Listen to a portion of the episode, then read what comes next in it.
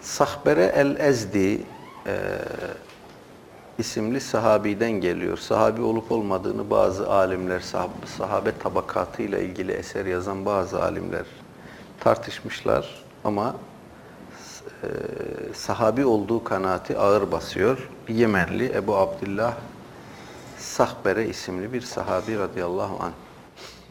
Diyor ki Resul-i Ekrem aleyhissalatü vesselam Efendimiz şöyle buyurdu. Men talebel ilme kim ilim talep ederse ilim öğrenmek için bir e, cehdu gayret içine girerse kâne keffareten limamada bu onun geçmiş günahlarına kefaret olur.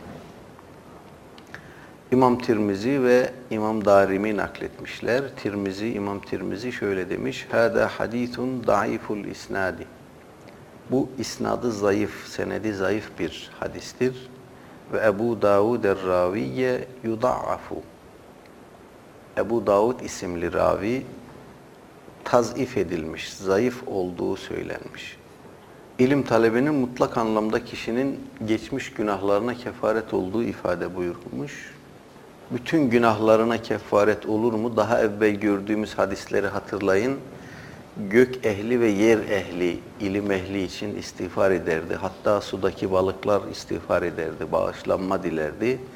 Dolayısıyla bu hadisteki bu zaaf dolayısıyla bunu e, itimada şayan bulmak doğru değil. Sahih rivayetlerin metniyle örtüşen e, bir manası var.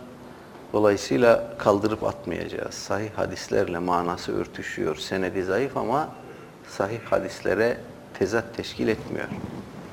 Dolayısıyla ilim talebi için bir e, yola girmiş, bir e, cehdü gayret içine girmiş insanların geçmiş günahlarının bağışlandığını, bağışlanacağını söylemek e, yanlış olmaz.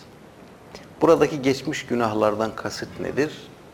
Elbette geçmiş küçük günahlardır. Bağışlanması e, hadler gibi, kefaretler gibi belli bir müeyyideye bağlanmamış olan günahlardır.